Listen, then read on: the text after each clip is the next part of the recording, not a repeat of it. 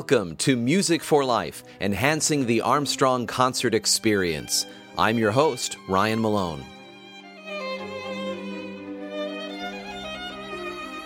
In today's episode, we will explore the well known revolutionary composer Ludwig van Beethoven and his first violin sonata, a piece to open an upcoming concert here at Armstrong Auditorium, when we have violin sensation Ray Chen and pianist Julio Elizalde grace our stage on Tuesday, November 28th. Knowing how to follow this Beethoven sonata will equip any hopeful follower of classical music on the basics of how to follow a large majority of classical music performed at concerts anywhere. So stick around to find out what is so special about this musical gem by Beethoven, his first try at a sonata for violin and piano, today on Music for Life.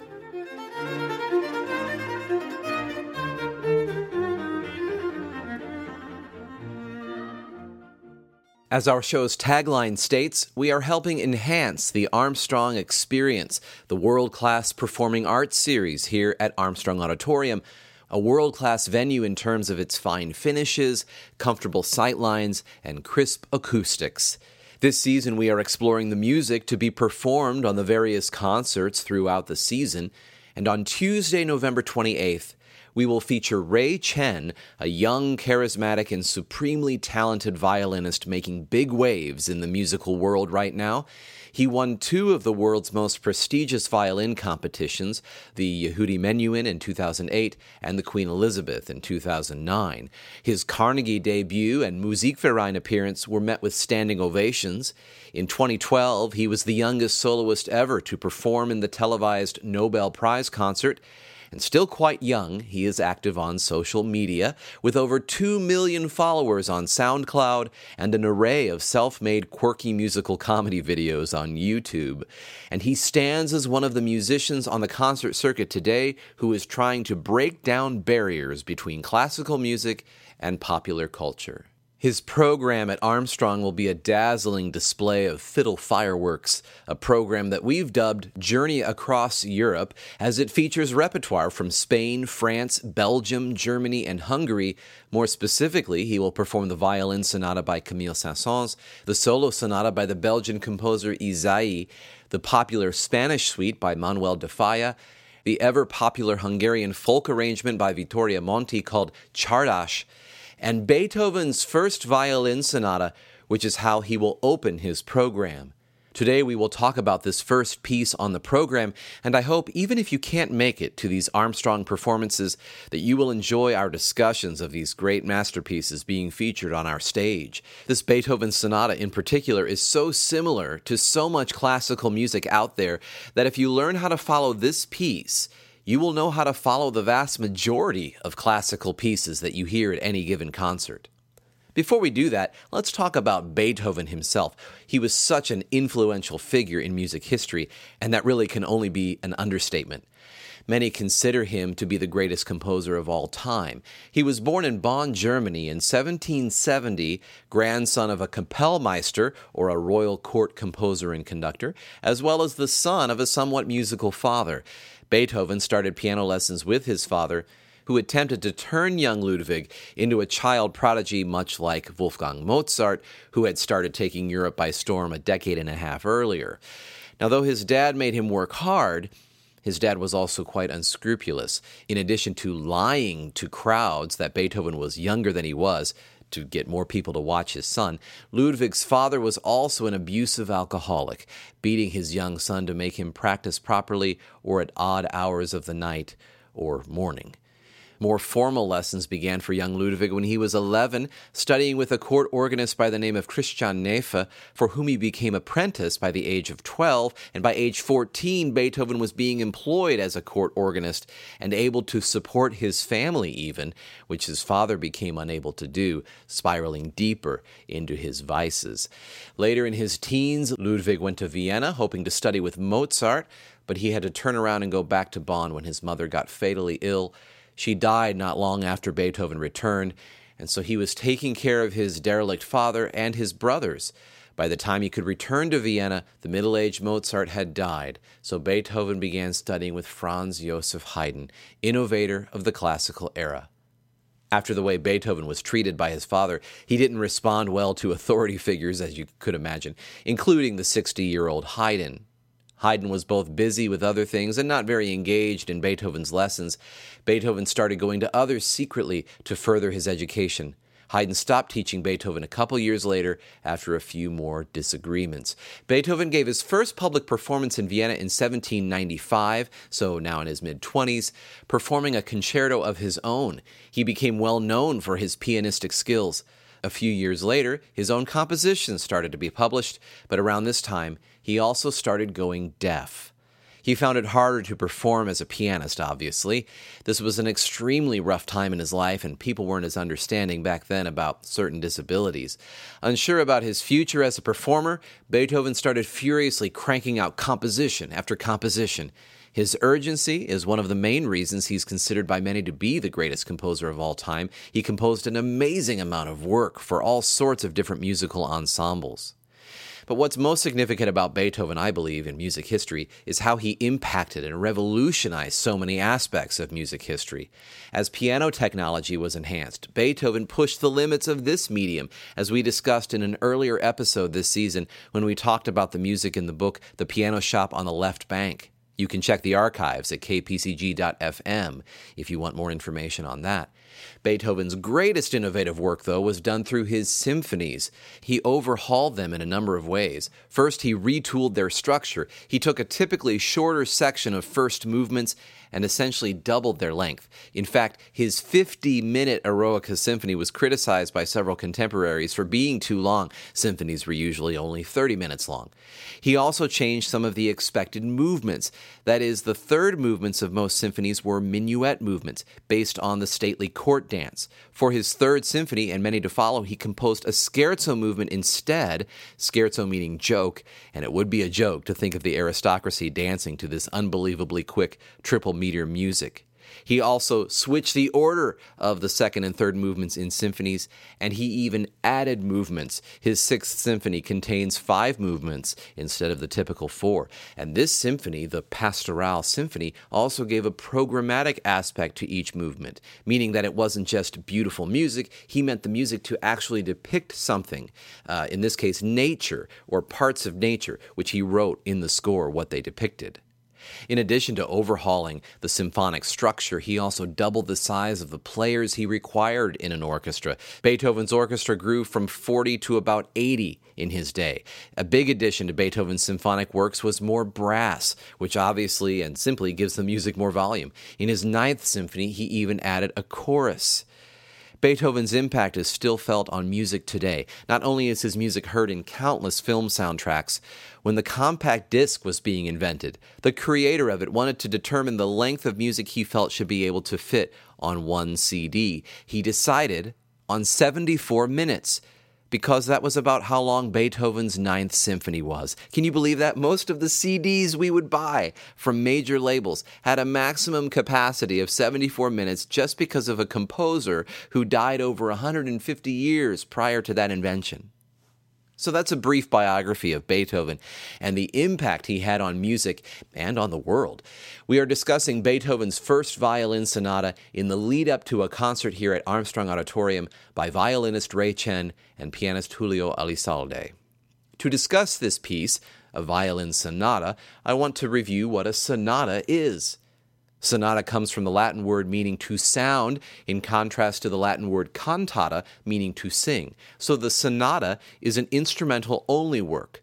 In the Baroque era, the late 17th and early 18th centuries, sonatas were composed in a number of sections termed movements. Now, the number of movements would vary from sonata to sonata, but by the time of the classical era, the era of Haydn, Mozart, and Beethoven, the late 18th century and early 19th century, the sonata had settled into a standard and somewhat predictable format. It was usually a moderately fast first movement, a slow second movement, and a fast or very fast finale movement.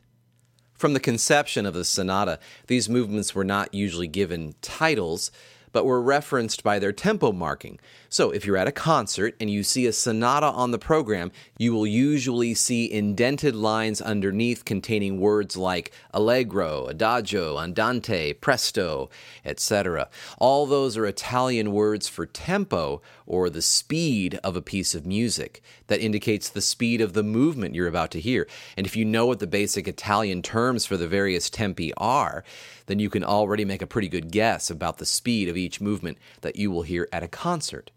The fast, slow, fast movement format of the classical era sonata has a nice symmetry to it, and the classical era championed the ideas of balance and symmetry. Not only did the overall movement structure serve that idea of symmetry, fast movement, slow movement, fast movement, there was usually a predictable symmetry within each movement. The first movement of most sonatas was always what we term now sonata allegro form, where it judiciously displayed two contrasting melodies. We'll talk about that a little later. The second movement of most sonatas, usually a slow movement, was often in what we call ternary form, three sections where the first and third were similar, and then a contrasting middle section. Sometimes the second movement was, as we'll discuss for our sonata today, in theme and variations form, where a melody is played and then in very distinct sections, varied each time it is repeated. Either way, the lyrical, beautiful second movements of sonatas had a predictable and balanced structure appropriate for that time period. The third movement of most sonatas, usually the fast finale, was either in that symmetrical sonata allegro form that I'll discuss more specifically in a moment, or in a rondo form. Rondo form was where a main section was repeated at least three times with two or more intervening sections separating those repeated sections. So, a main theme presented in the A section, a contrasting theme in the B section, and then back to the A section, and then a contrasting C theme, which I don't like to call a C section, and then back to the A section or A theme to finish the piece. The third movement of our sonata that we'll explore today contains this rondo form. In all three movements, there is orderliness to the structure of the work, and it's all based on the idea of clear, definable melodies. That's how you know what section you're in. One section is denoted by the use of this melody, and then you know you're in a different section when you hear an entirely different melody, and so on. Our third episode of the entire series, Music for Life, called The Art of Melody, discusses this idea at length. But let's talk about how the first movements of nearly every sonata were constructed. The composer would include in the opening section of the sonata, the opening section being called the exposition, two contrasting melodies, usually a bold melody to open the sonata, and then later a more lyrical melody in contrast. When both these melodies were presented, the composer would indicate to the performers to repeat the entire exposition again, so the listener clearly knew and was introduced to what these two contrasting melodic ideas were. Then came a middle section of this first movement, which came to be known as the development, where the composer took fragments of both melodic ideas, or perhaps introduced a new melodic idea, and traveled through various tonalities or keys. Even if you don't know the technical terminology as related to something being in a certain key, and then in another key, you can still, I think, when listening, get the sense that in this development section that the piece is traveling, the music is traveling with familiar tunes down different paths and through different territories, so to speak. And then you know when all this traveling is done, when the composer takes the ear back to the original first melody, the A theme, which opened the work. And thus begins the section where we hear the two main themes contrasted one more time, this section being called the recapitulation. After that, the first movement usually ends, unless the composer puts some extra material at the end known as a coda, which is Italian for tail. If you missed any of that description of sonata allegro form, how first movements of sonatas were almost always structured, I will go over it again when discussing the first movement of Beethoven's Violin Sonata number 1, which we are discussing today on Music for Life. Beethoven wrote 10 what we now call violin sonatas, essentially a duo for violin and piano. These are technically titled sonatas for piano and violin, and at this time the piano usually dominated this kind of musical duet, though today we'd think of this combination as featuring the violin, with the piano more of as an accompanying instrument. Well, the piano certainly wasn't ever an accompanying instrument in this kind of duo, but the violin getting to contribute an equal amount to the usually dominant piano was somewhat new when Beethoven wrote his sonatas, which is the case with the one we'll discuss today. We have discussed Beethoven's most well known violin sonata, the Kreutzer Sonata, on our pre concert talk for the Joshua Bell concert a couple years back, which you can find in our archives at kpcg.fm or at SoundCloud or iTunes. Now let's talk specifically about Beethoven's first violin sonata. It's given the number Opus 12, number 1. Opus 12 means it was the 12th set of pieces he had published. The number 1 indicates there's more in the Opus 12 set, which is exactly the case. Opus 12 is a set of three violin sonatas that he had published but we will limit our discussion today to the first violin sonata, of course, Opus 12, number 1. It was published in 1799 and probably composed a year or two before that, all during what we call Beethoven's early period of composing. Now, Beethoven is considered to have three composing periods his early period, which went to about 1802, his middle period, which went from about 1802 through 1814 or 15, and the late period, 1815 to his death in 1827. So early period, middle period, late period. During his late period, Beethoven challenged many of the conventions of musical style, producing some of his finest works, the most popular of which is his Ninth Symphony.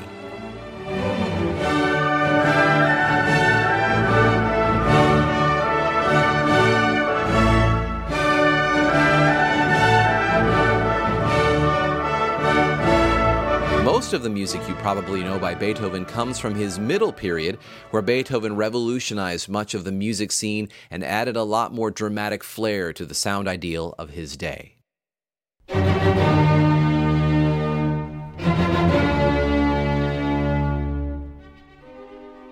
During his early period, Beethoven's music was less outside the box, as it would be later, and considered more traditional and more in line with his predecessor Mozart and his teachers Franz Joseph Haydn and Antonio Salieri.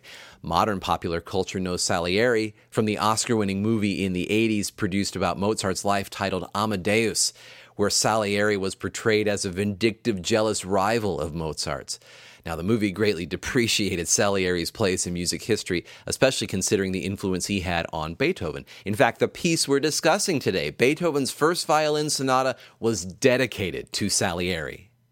Beethoven studied with Salieri informally for several years due to Salieri's tendency to give complimentary lessons to talented young musicians in Vienna, where Salieri worked as a court composer.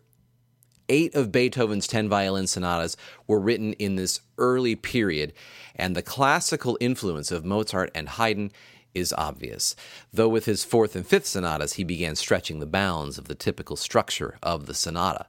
But this first set of sonatas is representative of his compositional style in this early period, and this first set was not actually well received at first.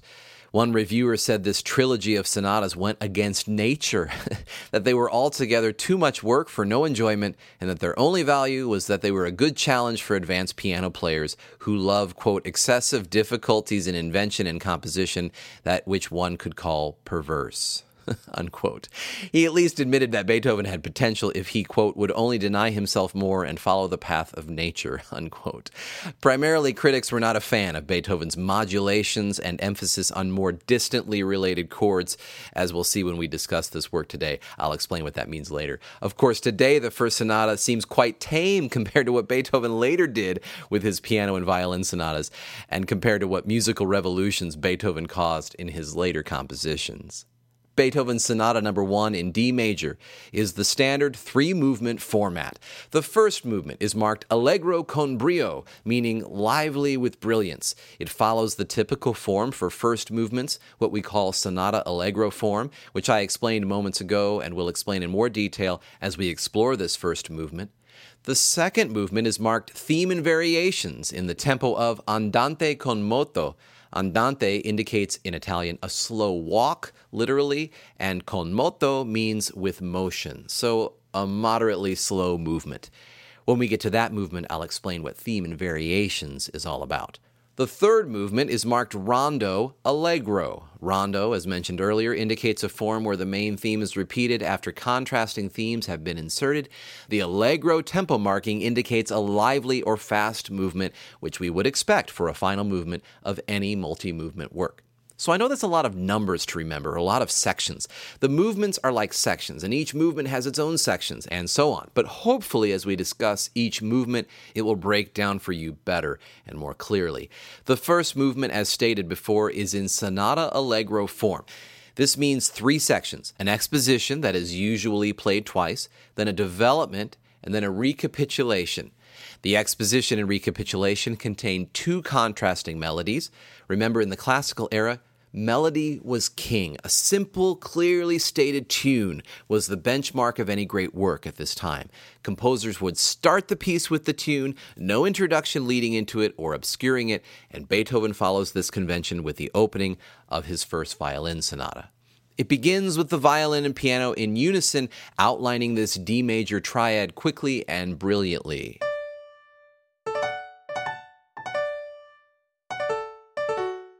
The A theme continues in the violin with this lovely soaring theme.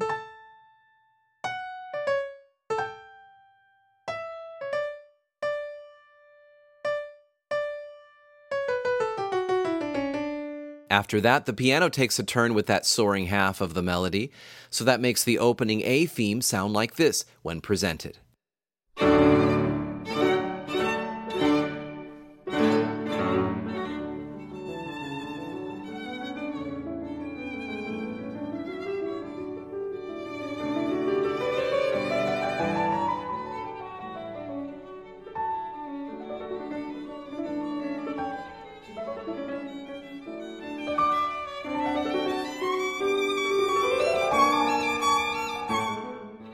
At this point, Beethoven starts traveling from D major into the related key of A major. This was very typical for sonatas at this time. Putting the contrasting melody, the B theme, in a different key helped the ear know that this was a different tune. The B theme goes like this.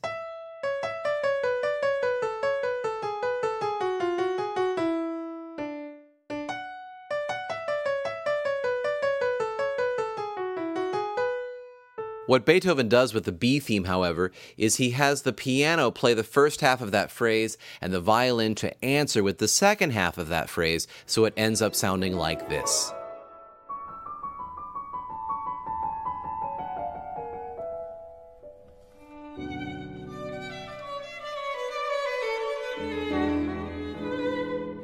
After this presentation of the B theme, the violin and piano rock out essentially until the end of this exposition section. The closing material of this section almost makes it sound like the movement has ended and you want to clap probably, but remember we're not in the same key we started in. We're in A major and the piece is in D major. And what Beethoven does at the end of that section is he indicates to the performers to repeat the entire exposition. So here's some of that closing material into the repeat.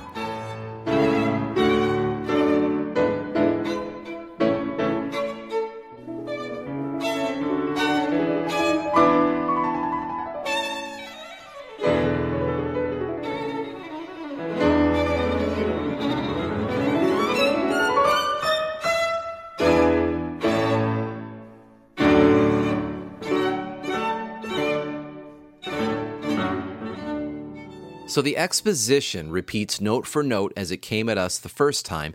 Then, when the exposition is over, we know the piece isn't finished. We have a development section to get to. This is where the composer travels back to the original key, which in this piece again is D major, by going through various other keys and using fragments of the A and B themes. However, Beethoven was criticized at the time for using keys that were not closely related. The easiest analogy I can think of is like putting foods together where the tastes aren't similar enough to be paired typically, or perhaps using colors that, to that point, wouldn't have been considered matching colors. Beethoven ends the exposition in A major. We'd expect a related key, which musicians would know to be something like E major or D major but Beethoven gives us F major. He does it softly, so it's not as jarring, and of course, we're listening to this with 21st century ears, so this isn't as shocking to us anyway. But here's the end of the exposition going into the development.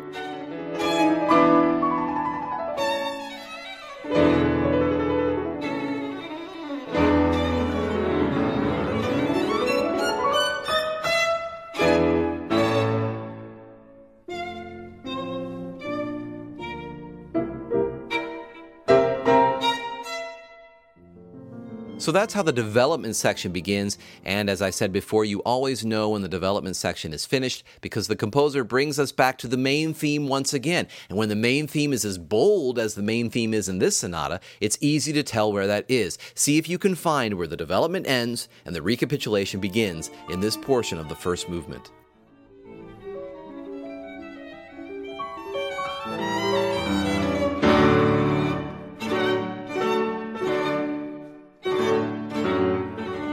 Did you catch that? There's the main theme stated again, back in the original key of D major. Beethoven will now give us both the A theme and the B theme again, keeping both this time in the key of D major. The closing material will also be in the key of D major, so the piece ends in the same tonality where it began. So that should give you really clear signposts to follow as you listen to this first movement of Beethoven's first violin sonata in D major. I'm going to play it from the exposition the second time through to save time, and we're using a recording of violinist Gidon Kremer with pianist Martha Argerich.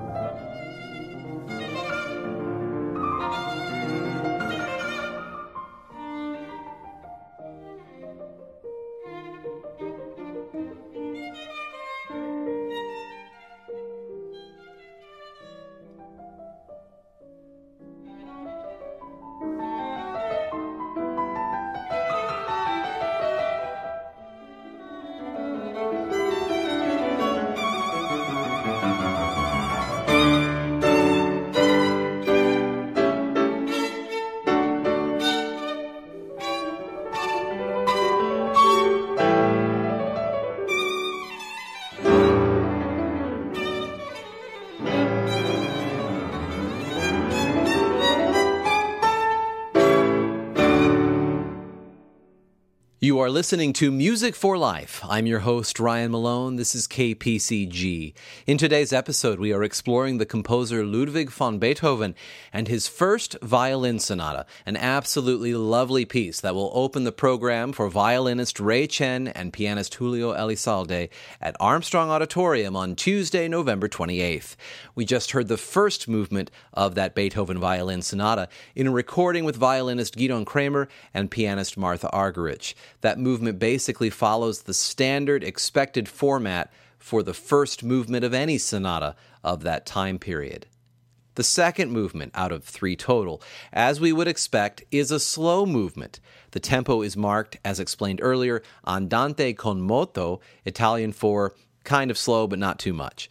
But above the tempo marking on the score are the words tema con variazioni, which indicates in Italian that this movement is theme and variations. Theme and variations movements are based entirely on one melodic section, and that section is repeated over and over, except composers find some elegant and innovative ways to vary that main melody.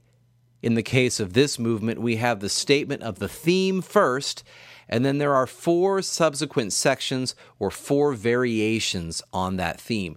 The theme is comprised of four phrases, what we might call lines in poetry. The first two phrases are identical, basically, and the second two are identical to each other as well. What Beethoven does with that structure is the piano states the melody of the first and third phrases or lines, and the violin repeats each phrase in the second and fourth lines, essentially. So even though lines two and four, if I can call them that, sound like lines one and three, we as the listener enjoy some variety by having each instrument play the identical phrase. Let's hear the opening section, the theme of the second movement of Beethoven's first violin sonata.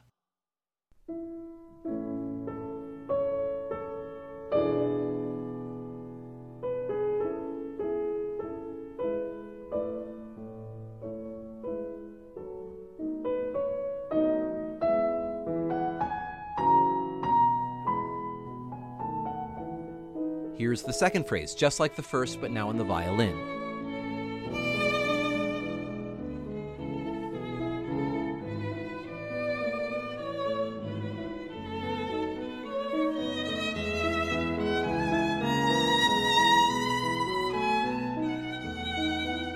The third phrase in the piano.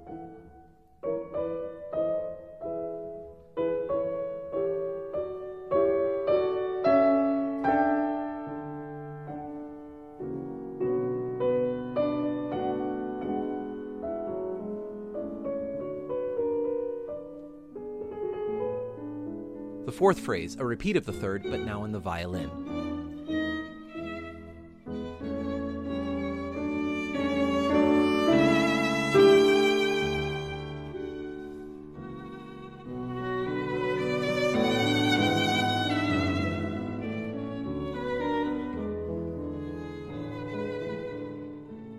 So that was the theme of the Theme and Variations second movement of Beethoven's first violin sonata. The next section is Variation 1. Melodically, it doesn't really sound like the theme much at all, except for the final two notes of each phrase. It uses the exact same chordal structure, though, as the theme. So I'll play this first variation, but what I'll do while that recording is playing is for the first and third lines, of the melodic material, I'll play the original theme over top of it so you can see how it is, in fact, based on the same harmony. In fact, it is a variation of that original theme. And I'll use a different sampled instrument than a piano so you don't confuse it with the piano in the recording.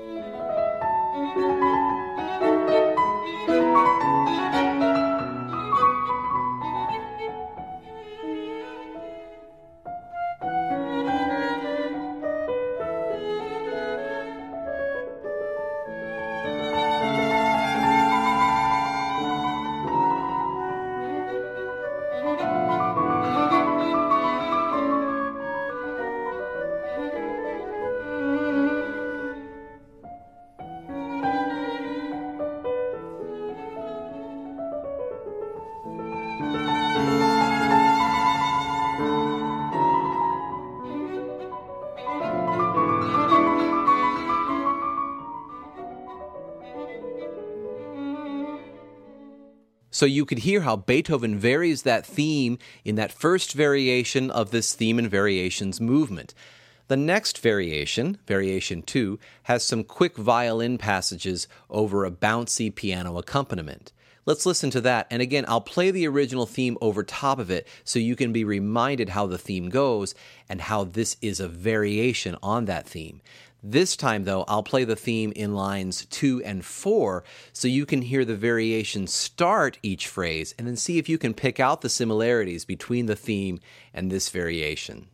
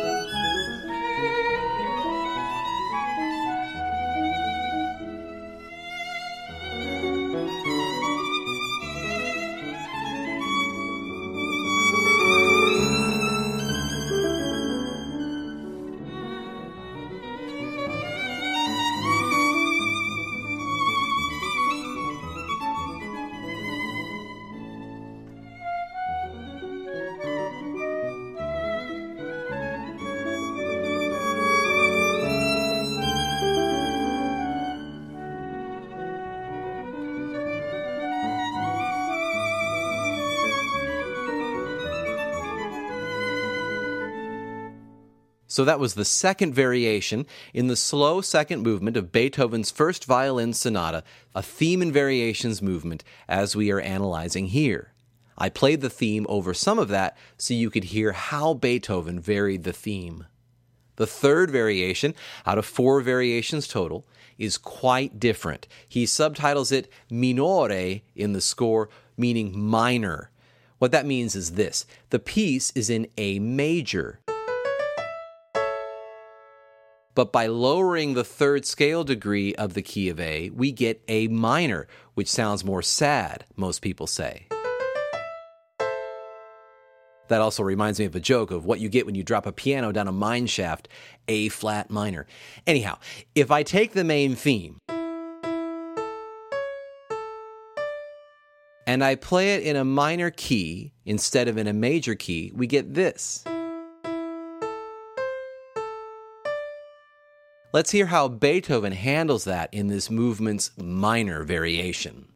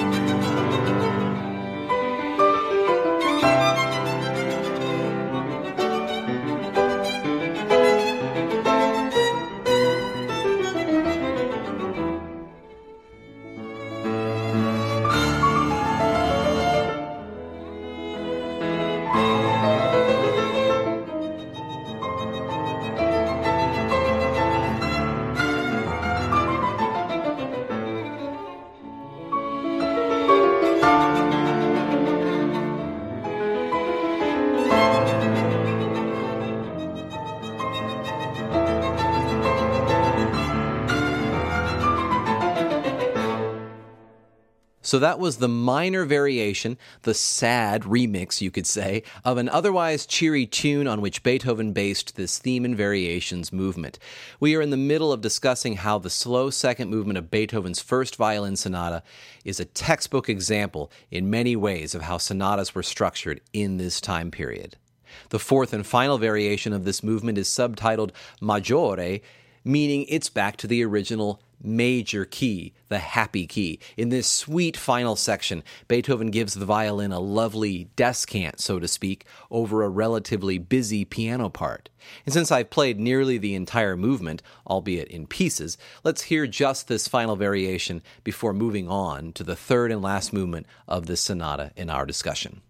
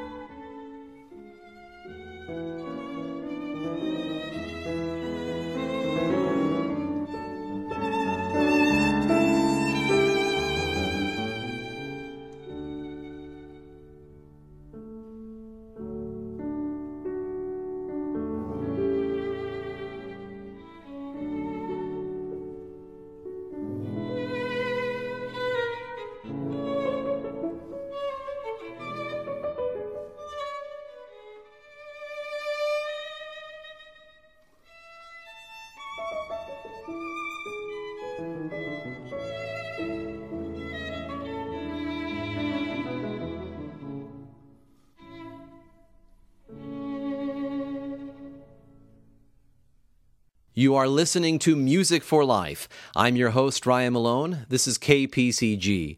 In today's episode, we have explored the composer Ludwig van Beethoven and his Violin Sonata number 1 in D major, a fantastic work, a fantastic first try, if you will, for a violin sonata that will open the program for violinist Ray Chen and pianist Julio Elizalde at Armstrong Auditorium on Tuesday, November 28th.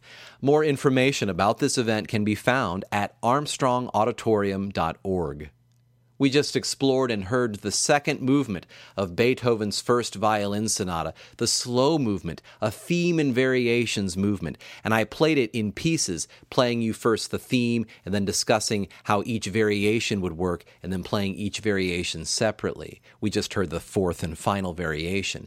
We're listening to a recording of violinist Gidon Kremer and pianist Martha Argerich. Now, to finish, let's talk about the third and final movement of this three movement work.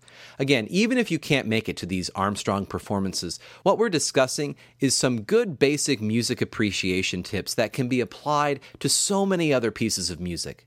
As I said earlier, this Beethoven sonata in particular is so similar to so much classical music out there that if you learn how to follow this piece, you will know how to follow the vast majority of classical pieces that you hear at any given concert.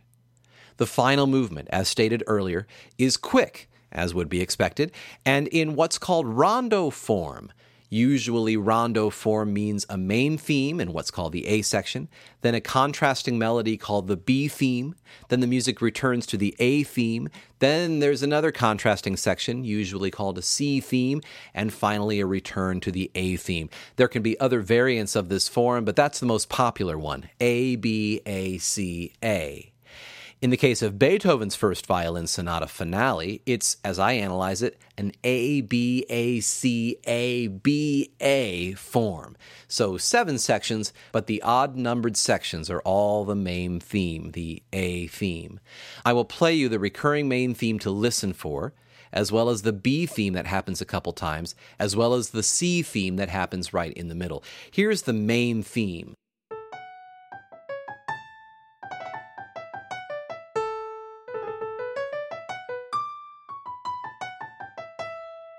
Now, what's interesting about this is that it shows Beethoven's proclivity to add accents or strong impulses where they otherwise wouldn't be expected.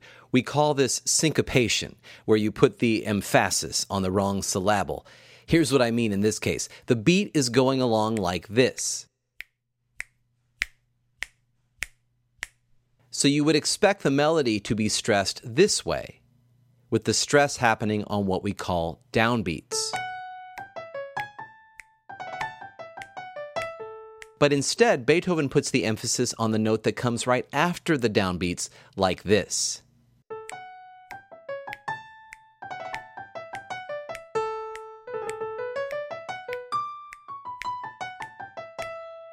Anyhow, after this statement of the A theme, Beethoven travels to a related key and introduces this quiet B theme. After that, we hear the A theme again. Then we hear it in a minor key.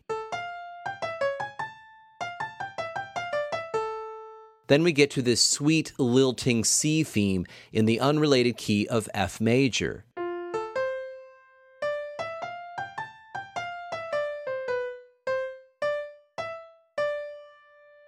Eventually, the piano does a giant scale to crescendo back into the original key, and then we return to the A theme. After that, we hear the B theme one more time, and then our final statement of the A theme comes back in an unexpected way. It comes back subdued and in the even more distantly related key of E flat major. This final A section is different enough to where it could also be considered a coda, the finishing material based on fragments of earlier ideas that are meant to send the piece to its stirring end. So, to close today's program, let's hear the final movement in its entirety.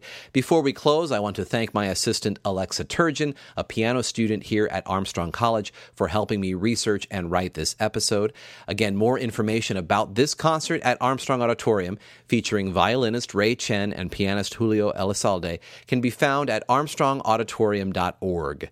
You can like Armstrong Auditorium on Facebook, or you can follow it on Twitter at Armstrong Aud. You can also like Music for Life on Facebook, or follow us on Twitter at Music for Life PCG. We will also include information about these upcoming concerts in our show notes on iTunes and SoundCloud.